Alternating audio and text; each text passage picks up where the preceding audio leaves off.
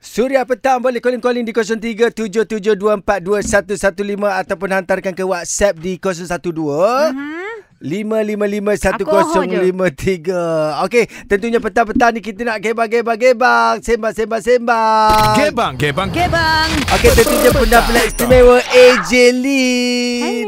Wah. Tengok AJ Lee lain.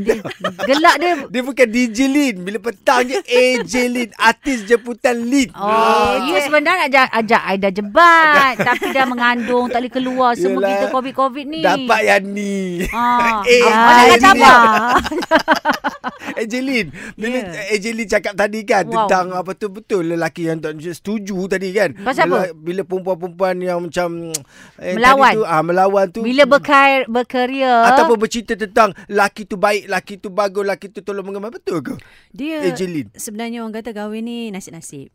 Kan? Hmm. Dapat jodoh ni uh, Yelah kadang di awalnya okey Bila dah dah kahwin tu uh, Baru terselah sebetulnya orang tu macam mana Oh, dah kan? duduk semua baru Ah, tahu. So orang kata macam perempuan pun kau dapat laki pun Kata orang Ah. tu memang nasib-nasib juga Kan kau dapat yang baik tu rezeki Kalau lah ngam, okey lah Ah. Tapi macam ada saya. kata kalau perempuan baik dapat laki baik. Kalau laki baik dapat perempuan baik. Tapi kadang tak tentu juga kan. Hmm. Ah, macam itu saya- Nasib-nasib juga kan Oh. Ah, ah. Semua nak macam saya Ah. Jahat Jahat dapat jahat Ya, ya, kan ya, ya. Bagi macam ni lah Macam contoh wanita berkejaya ni Betul lah kan Kita ni manusia Kita Ah, bukan ah. mesin kan So memang di pejabat kita dah Orang kata tenaga Emosi kita semua Mental kita semua Dah kita berikan fokus Ah, Kepada kat tempat kerja Betul. Jadi bila balik rumah eh Kalau dapat suami Yang memahami Kan yang Okey boleh lah. bantu-bantu sikit Kerja rumah Walaupun tak semua dibuat At least satu dua okey Tapi ada lelaki yang Menyerahkan secara totalnya Semua kerja rumah pada perempuan Jadi kan? petang Ah, ni kita gitu. nak sembang lah cerita tentang betul ke perempuan yang berkejaya ni lebih kuat melawan laki berbanding yang duduk Asal kat tengok rumah.